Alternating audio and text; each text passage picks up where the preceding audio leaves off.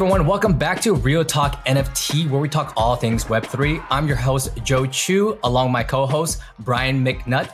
We want to welcome today Toby Rush, founder of Redeem. Toby, welcome onto the podcast.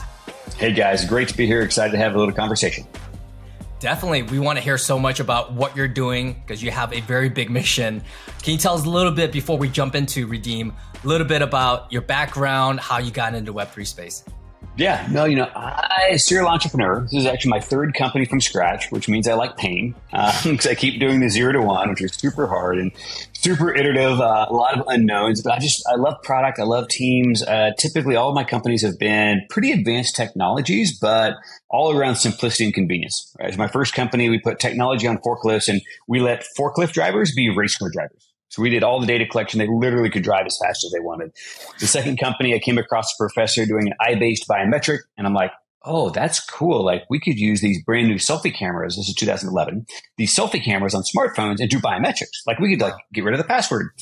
And everybody's like, why would anyone do biometrics on smartphones? That's crazy. Um, I think, I don't know. This kind of feels like a pretty obvious use case. I can just look at my phone. And we got lucky. We started that company uh, called EyeVerify in 2012. Apple came out with Touch ID in 13 and then Apple Pay in 14. And we ended up with Wells Fargo, Citigroup, RSA Security. Um, we had 60 banks in production using a little eye-based biometric and ended up selling that one to Alibaba um, where I ran payments. Uh, I ran the biometrics group for payments. So, uh, Alipay is a big wallet. And so, you know, we ended up with 700 million users, like, so wow. really, really big scale. Um, spent a ton of time in China, India, Indonesia. And what was fascinating about that experience, which really informed kind of what I'm doing now is, um, you know, payments, of course, is highly secure. You've got to have a lot of kind of back end infrastructure, but their target were people who may have never had any kind of online payment before right? So these were small mom and pop businesses. They were um, literally, you know, it's uh, Jane and Joe off the off Main Street, um, wanting to engage in digital commerce of various kinds. And so convenience had to be great, super simple, really uh, not technical, but highly secure on the back end. Um, and so while I was with uh, Alibaba, they asked me to move over to their investments team. And as I was on the investments team, my specific focus was blockchain. Well, when you're in China and you're focused on blockchain, there is no cryptocurrencies and there are mm-hmm. no crypto kitties, right? So it's what are the hardcore business use cases that blockchain makes things better, faster, cheaper, stronger, you know, whatever that is. And so my lens has always been around kind of utility, ease of use, uh, you know, things of just really practical, boring use cases around blockchain. Um, so as I went back to start building um, about a year and a half ago, uh, really that was the lens of like, hey, how do we make this easier, faster, cheaper? Um, so it really wasn't so much cryptocurrencies, and it was definitely NFTs, but not speculative purchasing and selling and buying assets as a collector, but how NFTs can impact the real world. Wow, that's uh, uh, you have a pretty expensive background there, and definitely a lot of experience to lead the masses into hopefully adopting this technology, which is a good segue. Like that's that's a big problem, right? A lot of users don't know the hurdles of getting into Web 3 mm-hmm. um, can you tell us, give us a small peek of how that technology actually works? Yeah. So how, how does kind of Redeem work? Um, yeah. So if you took a step back, so again, keep in mind a lot of my perspective and, and kind of worldview around this was heavily influenced around mobile, right? So I've been working with mobile technologies for, you know, the better part of 20 years. And as I was in Asia, like everything is mobile. It's not like mobile first, it's mobile only, right? And so mm-hmm. we're really, really deep into kind of how mobile can be used for everything. As I began thinking about all these interesting use cases with NFTs, right? So when, when a little piece of data can live in an open ecosystem, like an open ecosystem is not behind Google, Apple, Meta, Ticketmaster, kind of the government's firewalls, but yet, how does data live in an open ecosystem yet maintain trust? Well, that is exactly what an NFT is, right? It's like, hey, we can do so much around certificates, credentials, ticketing, loyalty, uh, a title, a policy, all these things that an individual would want to own and be able to prove ownership to give an unlock of whatever that might be. Well, to do this, you got to be really secure because I can't call up Google and say, hey, I lost my password. Can you log me into my Google account? Yeah. Right. But at the same time, if you want mass market, it's got to be stupid easy right? And so we had this kind of conundrum between security and convenience that uh, we're, we're really at odds with each other, right? And so you see the you know the 12, 12 phrase passwords and just lots of complexity and a lot of extra hardware. And so the aha that we had is like, you know, we've got a really, really secure piece of hardware in our phone, in our pocket. It's called our phone. right? And this phone happens to have a globally unique number tied very, very tightly to the SIM card on this phone, right? And so you think your phone number, it is the only global directory system the entire world has opted into voluntarily. Hmm. Right. Yeah. So, and it kind of feels like mine. I can go from carrier to carrier to carrier. Um, it's not Google's phone number. It's not even AT&T or Verizon's phone number because I can take it with me. Right. So it kind of feels like my number, which I can now, as a company, I can call AT&T's uh, API and say, "Hey, give me a SIM verification of this phone number is active on this device right now." right? But then these devices also have a biometric where a consumer can bind themselves to the phone. Right. Really convenient. Touch ID, Face ID, whatever that local biometrics are. Um, and then we can wrap it in a really easy authentication framework called OAuth or, or a social login, right? So instead of log in with Google or Facebook or Apple, quite literally, we let you log in with your phone, right? And so what we've done is we've transformed your phone into a key that unlocks the digital world while keeping it incredibly secure. Yeah, that sounds that sounds wonderful. I mean, just any way that you can, you know, ease the use of onboarding the masses and just making it easier without like a right. clunky crypto interface or these uh, decentralized wallets where it's 12, 24 keywords, don't lose it. Uh, it, it, becomes challenging. Right. I always, uh, my hope for like Web3 is that we'll be treating a lot of these decentralized wallets sim or login similar as we would like a phone number or an email really mm. like what you're building. But my one of my biggest questions for you was just like overall the security and how that works and how mm. how we can make sure the digital assets are secure our crypto secure if it's tickets whatever that is just because you hear about so many different scams over phones and email. How, how's yours different yeah, it's a great question. So, um, a lot of the scams with both email and phone scams come when someone sends you a code or sends you a password mm-hmm. that then gives somebody else access to that uh, the application. So, with what we're doing, there is no password, right? And frankly, there isn't really a username that's independent of this. So, knowing my phone number doesn't do you any good, right? Because that phone number must be verified with the SIM card in the hardware that's in my mm-hmm. hands that I can then connect to the carrier to say, yep, does this piece of hardware have this unique identifier tied to it right now? Right. So the idea of we're not sending out an SMS one-time password or an OTP, um, you know, not, we're not relying on, I'm going to send you a link in your email, right? Because any kind of account takeover, that breaks down immediately. Mm-hmm. Right. Right. And so the idea is we're not asking the user to give me anything that I have to simply trust. Like, this is the ultimate trustless environment. Um, I am, I guess, trusting AT&T or Verizon or T-Mobile that they're only going to allow their phone onto their network. But again, they've spent many billions of dollars making sure that only this particular SIM card with that phone number can access the network, right? So there's, there's a little bit of trust. That's a that's a place that again, as a as an entrepreneur, I think that's probably the right balance of um, decentralization yet kind of a trustless type of environment, right? So if you have your phone, you have your key a question we often get that many of the listeners may be thinking is like, yeah, but what about uh, SIM swap? Okay, so a SIM swap is when um, you know, I go like, no, no, no, no, my name, my name is really, uh, it's Brian. Um, I lost my phone. You, I go into Verizon and say, hey, give me my phone back. I lost it. This is an emergency. Here's my documentation. Hurry, hurry, hurry. And someone says, oh, he, oh sure, here's a new phone. And they activate, um, you know, your phone number, but it's really me. Mm-hmm. Mm-hmm. Right. That's called a SIM swap right? Well, um, we do basically a really simple thing. If you try to then re-access kind of through our platform, any of the wallets, any of the applications, we say, hey, wait a second. You have to do two things. You have to send us a, a, a we do we do the, the carrier validation, but that's going to pass because you just got a phone with someone else's phone number. So if you've onboarded one time and we see you bring on a new phone, we have a really simple six digit recovery pin. Right. And the only time you have to enter a six digit recovery pin is a brand new phone. Um, and so that really the, the SIM swaps go away.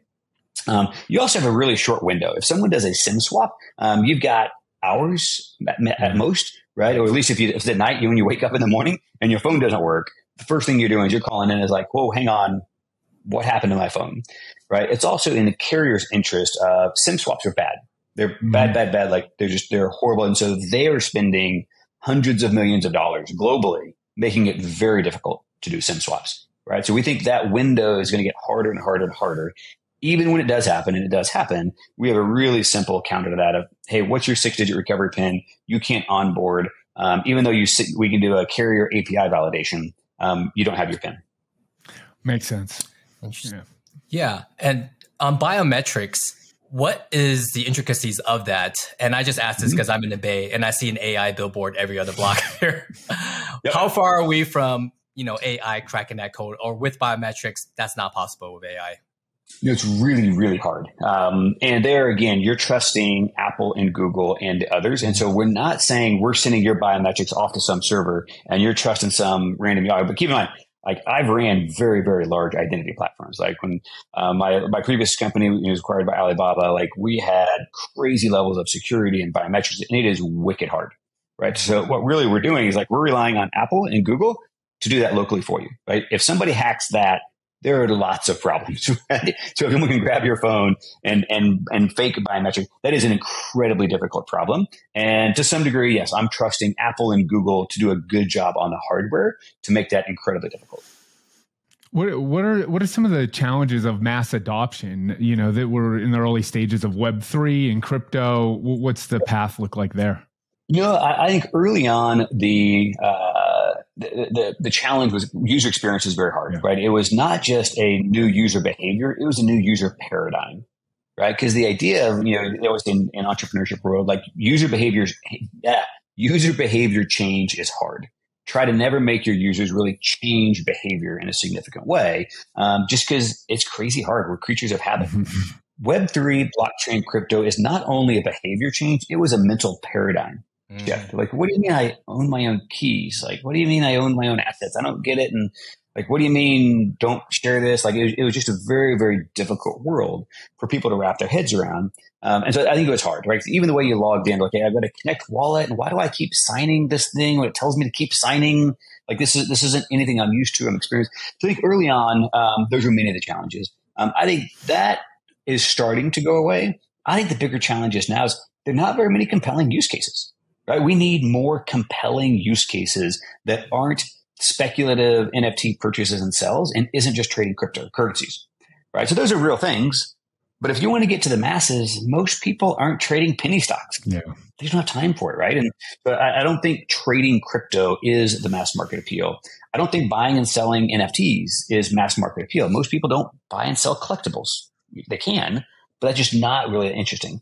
So I do think it's when you get to NFT powered experiences, whether it's loyalty or brands or ticketing, musicians, um, it is it's things like your insurance policy, it's your academic credentials, mm-hmm. it's your certificates, it's all of your titles to I, I, own a house, I own a car, I own a thing, I own a digital representation at the prove ownership, which gives me something else. Like those are really really interesting use cases, um, but there aren't that many of them yet. So uh, I think early on it was very much mental model shifts, user behavior change, and really a challenging user experience. I think we've done a much better job on user experience, which reduces the mental model shift. Like you don't have to understand um, how crypto works with some of the really cool account abstraction and the new wallets. You don't have to go mm-hmm. buy, uh, you know, I don't have to go buy ETH before I can actually access the, the application. Right. So a lot of those things are, are getting fixed. I think the industry needs to focus on the moment, just more compelling use cases. Absolutely. The use cases that is shown as examples on your website is the most compelling, simplistic I've ever seen. Yeah. Something I imagined when I first started with NFT. So I encourage anyone to visit the Redeem website for that. Uh, the visuals are amazing. And I do have a use case yeah. question for you, more of an idealistic yeah. uh, use case in, in that I would like to see. And just one example that you showed on your website is just how frictionless it can be when you have mm-hmm. uh, entities that is easy to, you know, uh, cross interact with uh, QR codes or loyalty rewards programs, to your point, all the way up to redemption. And I see it even more idealistic than that, where you don't have to take out a phone. Uh, what do you know when and if they can just scan us, you know, with RFID, uh, and verify our NFTs and walk through sure. queues, walk through queues, right? Sports, music, airports, yep. whatnot. How, how far are we from that? Or am I just never going to see that happen? Um, you know, it is far harder than you think, right? So, actually, one of the projects that I led um, when I was with Alibaba is actually called Smile to Pay, where you could walk up to a, a terminal um, and you literally you didn't actually have to smile, but we, we called it smile to pay because when people did it, they, they smiled. And when you smile, you feel good. Like it's this weird psychological thing. Like your, your brain really does respond to your body. So we called it smile to pay. And so you smiled and it would link to the Alipay account and make a payment. These kind of a, kind of a, a cashierless checkout process, right? Um, now, the hard part is there are 1.4 billion people in China. how do I know who is walking up to that terminal right now by just looking at their face? That's actually a pretty hard biometrics problem, incredibly hard biometrics problem. Um, and so we would do all sorts of things around, you know, is their device closed or have we seen them before? Or kind of, you know, we'd always need to try to call it the gallery size of reducing that. So if you're just relying on things like biometrics, um, which is kind of the minority report, that's really hard and that's really scary, mm-hmm. right? That, that, I don't think people want that as as a masquerade, right? China is a different world when it comes to concerns on privacy and other types of things. I think that would be a difficult market to a difficult use case to deploy in, in many other parts of the world. Um, I think most of the time the seamlessness is going to be based around this device, right? So is it um, a Bluetooth or is it, you know, NFC means I've got to be within an inch or 2 mm-hmm. um, but Bluetooth beacon is there other kinds of wireless technology, maybe. Um, but then you've got to have Apple and Google play ball, yeah. right? So unless those companies are playing ball, can't do it, right? So I, I think it is going to be a while until you see a really seamless, completely passive type of authentication.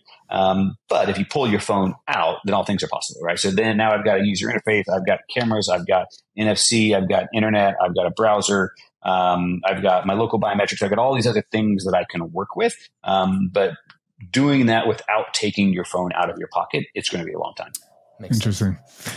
Yeah. Well, you know, I, I used to work at DraftKings and I helped run their NFT marketplace. And we ran into a ton of mm-hmm. major brands, Web2 companies, big corporations that wanted to get involved in Web3, especially at the height mm-hmm. of it. And, and still to this day, I, I know it's tons of companies are still coming but one of the biggest hangups is those companies, they wanted to build this Web3 initiative. They wanted to get the right people in place. But so that's a challenge in its own right. But then there was this extra layer of just onboarding their users. Mm-hmm. Uh, comfortably. And DraftKings actually did a great job with it because uh, you could still use credit card the way they had like a centralized mm-hmm uh, marketplace. Everything was like the checks and balances through their system. But I noticed that more and more big brands were coming on, and they were they were just I don't want to say scared off, but it was almost overwhelming for them to integrate a lot of the intricacies behind you know onboarding someone from crypto so i think the product that you have is wonderful are there any partnerships or collaborations that you've been working on you can give us a sneak peek mm-hmm. You know, we are working on a couple are almost lives. We've done a couple that we're really excited about. Um, I can't be, I can't say the names yet, but I can describe the use cases. So it. one that we really love is a, a luxury brand that wanted to have kind of an in-store experience right? So the idea is they they walk in, they scan a QR code, and that brings up a browser based AR experience, right? So think uh, like Wall. So 8th Wall, uh, the same company who did uh, Pokemon Go, mm-hmm. right? So like Niantic 8th Wall is one of their subs. Um, really, really cool product. So basically, it starts scanning, and as you look around the store, it's looking for anchor uh, anchor object, anchor images, right? And so when it sees an anchor image, what it does, it pops up uh, like an AR object on your screen, and you just click on that object, and it automatically gets added to your wallet that's tied to your phone, right? You can your phone number, right? It's on Polygon. Um, but in that way, as soon as they click on that object, they're claiming it. It redirects them back to the luxury brand's website and now they're token gated oh, with a wallet and an NFT ready to engage. Mm-hmm.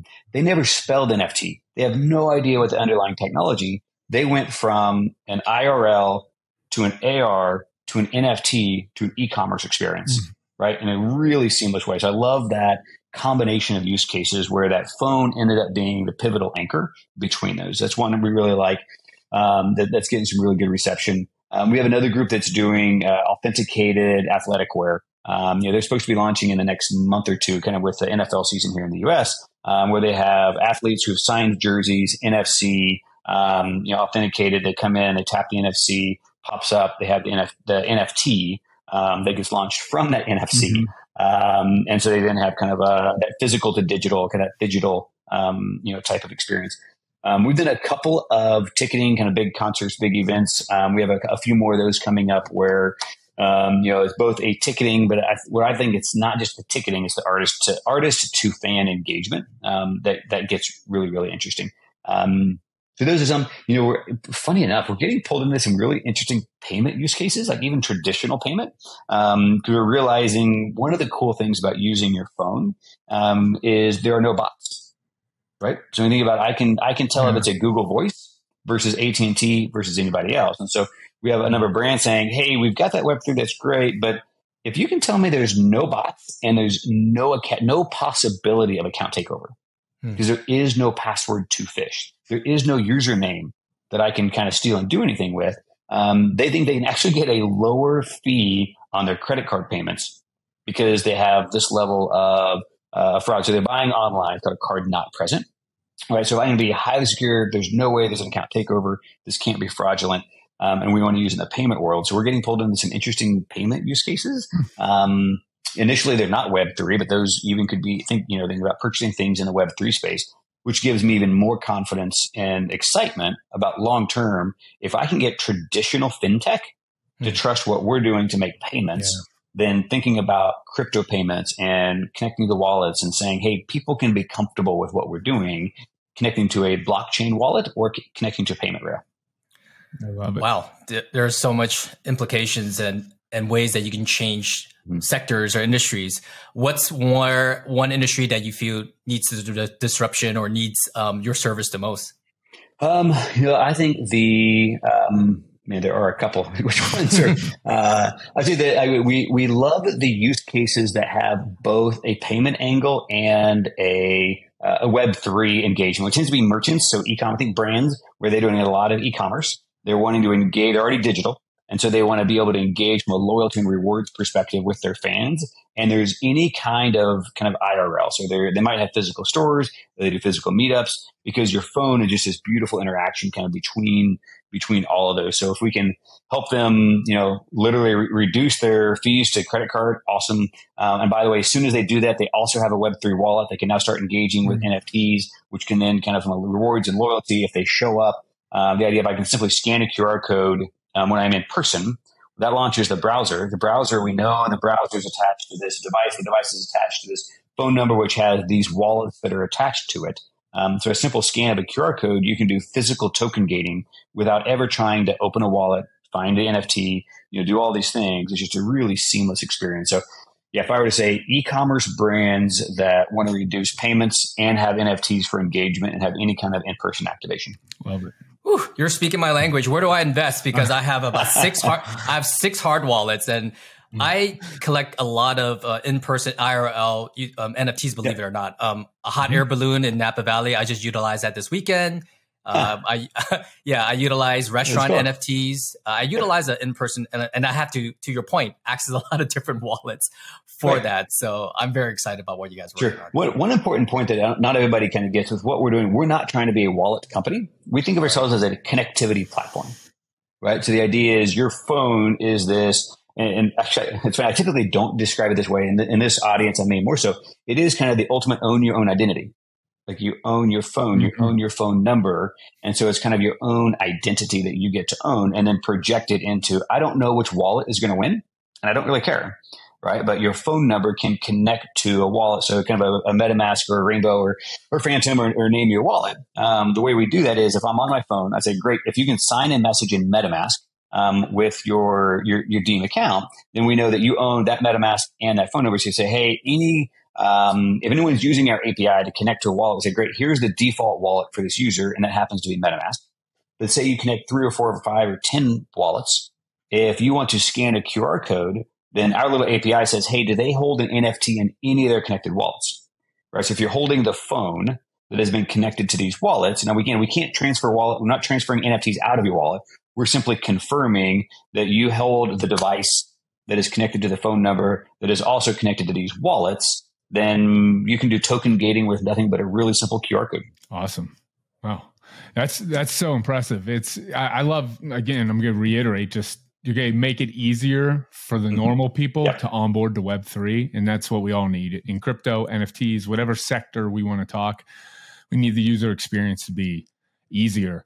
Uh, what what were some of the challenges? Yeah. You're you're a, uh, a guru, a guru entrepreneur. What were some of the challenges you had with Redeem, and how did you overcome overcome? Yeah, um, I think early on we tried to build a, more of the stack than we needed to. Right. So initially it's like, hey, should we be doing some of the reward rewards and loyalty and some of these other pieces? And as we really started to get to market, everyone was like, yeah, there, there's a couple of other platforms that do rewards and loyalty. Can you just let me use the, the phone number and the connectivity piece, right? So something we had to learn initially is like, wow, if we actually reduced our scope the surface area got bigger, right? So now I didn't have to worry about what utility was being delivered, right? I'm just now going to focus on just the infrastructure and scaffolding around a phone. Let other people build utility, let other people build the use cases. I'm just going to focus on this one really core layer um, and then let others build. So you know, that was uh, a learning that took us, you know, six months of wasted time that we had to uh, iterate and, and, work through. Um, and also just learning again, where are, where are the use cases? Where are the pain points? Mm-hmm. Right. So how in, you know, an adage that a lot of entrepreneurs use, how do you get an aspirin, not a vitamin? So making things a little bit better is really hard. Going to like a vitamin, right? But going to solve a really, really hard problem that is super painful and it is a blocker from you know something on the other side like that's where you need to focus. So um, i'd say you know really making sure we're zeroed in on um, what are those use cases. And remember you know nine months a year ago there was still a ton of just trading of pure cryptocurrencies which we kind of wanted to be careful of just because it's so dynamic and there's so much risk in that. And um, so i think to some degree today it's easier to focus on really pure utility you know web, more traditional web 3 based use cases. Um, but it took us a while to figure that out Gotcha. And having um, quite hopefully quite some time underneath your belt, both in experience and with Redeem, what's some of the biggest feedback you've gotten from people who've utilized them, whether it be you know a creator or just a community member? yeah, uh, did, did it do anything? Like literally, like is it is it done? Like that, that's kind of one of the like, yeah, it's done. Um, and the the level of the simplicity of once they're onboarded. Um, so also keep in mind you know, just like you only sign up for a Google account once and then you can log in with Google everywhere you want. Mm-hmm. You only onboard with Redeem once. Every new account that you connect to it, you don't re authenticate, right? I, I still have my phone. I still have this binding. And so it's literally one click onboarding into every new application you want to bring on. And people are like, wait, that's too simple, right? No, I mean, there's a lot of complexity behind the scenes and a lot of things that we do to make it feel simple. Um, so yeah, the, it's kind of the, a little bit of like wait, is it really that easy? And, and, and if it's that easy, can it be secure? Right. So it's kind of the funny, uh, because we have a mental paradigm of really good security means really bad user experience. And I think we've kind of threaded the needle to get both of those. Yeah. Using phone numbers as a link to the digital world, uh, seems obvious, especially just talking with you and what you what you're building. It just seems like why aren't we doing this? well, no, for the first few months, I kept asking myself, okay, guys, this seems pretty obvious. Why hasn't someone done it? Who's done it? Where have they done it? Have they failed? Why did they fail? Just, nobody's done it. Nobody's done it. It's like, I guess maybe I should just go do it. It really was kind of a, it honestly, it reminded me of my early EyeVerify days where I'm like, can I just use the selfie camera to like do biometrics to log in? And everyone was like, no, surely someone's done that. Or if that was such a good idea, Apple and Google had already done it. So I do think I was early enough with this particular concept that we've got a head start. We've kind of built it. It's, I mean, literally it's 10 minutes to get started. So if your framework knows how to use OAuth, which is social login, mm-hmm. like logging up Apple, Google, Facebook, any of those, you can literally drop ours in and five minutes be up and running. It's amazing. It's honestly, it's amazing. Just like the simplicity of it kind of excites me. Just I've onboarded enough people into Web three where mm-hmm. it's uh, I get I'm up at all night answering phone calls, trying to help them with MetaMask, trying to help them with their hardware wallets, all, all of that, all the good stuff, answering questions that I didn't even know existed. So I feel like my knowledge is at an all time high because I'm I've handled you know hundreds of family members and uh, friends eh, problems. But I, any way that we can create the ease of use of onboarding, um, I, I'm buying in. yeah, yeah, agreed. Yeah. So yeah, it's one thing to do dozens and hundreds. Try millions. Right? we we just can't handhold millions. Um, and so I think we've we've all, as an industry, we've come a long ways. Um, I think we're we're doing much better. We got to keep doing better, but we're getting there. Gotcha. And the answer might this might might might be obvious because it's so simple. But what's in the future of Redeem? Is it as simple as just continue down the path? Uh, has the mission changed at all this last year? Um, yeah, I'd say again the payments thing has been a bit surprising for me. Um, I had not expected the payment angle, um, so I think a it, it, has helped refine our focus. Um, so I think it is um, probably again this is kind of funny, but it's actually making it easier for really big companies who already have things like Okta and Auth0 and Ping. These are really big, big enterprise uh, identity access management, right? So if you're at a big company, like I guarantee you have one of these really, or Microsoft, um, big identity access management. So being able to simply plug into those, so as their consumers are now wanting to access Web3, they have a very familiar, established infrastructure to work with those. Um, you know, so again, you know, getting a, you know, getting the innovation lab to go do some side project, okay, that's okay. But if you really want to scale, you got to fit into the enterprise's uh, infrastructure, right? So, um, kind of the, the next uh, quarter or two for us is starting to really onboard the, uh, again, the, the names like Auth0 and Microsoft and Ping and some of these others on a platform perspective to make it easier for enterprises to, to plug in and roll out. Yeah, it's definitely important. Back in my Web 2 uh, life, there was massive integrations with with the likes that you're talking about with mm-hmm. Okta and all these backends that once right. you get that solved, you're really going to make it a lot easier to onboard a lot of people because yep. they're going to have access to, you know, the repositories that of, of, of customers that these big companies have built. So definitely look forward to that and uh, definitely look forward to doing a visual demonstration for those who are listening yeah. right now on a podcast in the future. So we would love to have you back uh, to share that with us. And I, I, imagine, hopefully not so much so that uh, Redeem's going to change in the, in six weeks because you know Web three, crypto, NFTs. What happens now six weeks is like, oh, here's a brand new topic, but I don't really see that happening for Redeem because you know it's based off phone numbers, something that we learned to build a trust. With, yeah, with monoliths uh, built around it like Google and Apple, like you said. So yeah, definitely looking forward to the, the next iterations. Cool. Yeah, as am I, and I'd love to come back and uh, and, and do some visual demos as well. Joe and I want to see it. We're very interested. I'm. I can't wait to tell people I figured it out. Crack the code. Making Web three easier. I met a guy named Toby. Yeah, that's awesome. Great. Yeah, I, bring it I on. feel like yeah, I feel like I'm going to utilize your service unknowingly through a big company. I'm like, wait, a, wait a minute. We we interviewed Toby. We know this. yeah. So I, I hope you're right. Yeah, I think I think so. So uh, we're gonna put all the links on where to find Redeem and yourself down Great. below on our, our, show notes, and uh, I encourage anyone out there to reach out to you guys uh, with any questions mm-hmm. at all. Awesome, awesome. Thanks for having me on, guys. Thanks, Toby. Thanks for being on, Toby.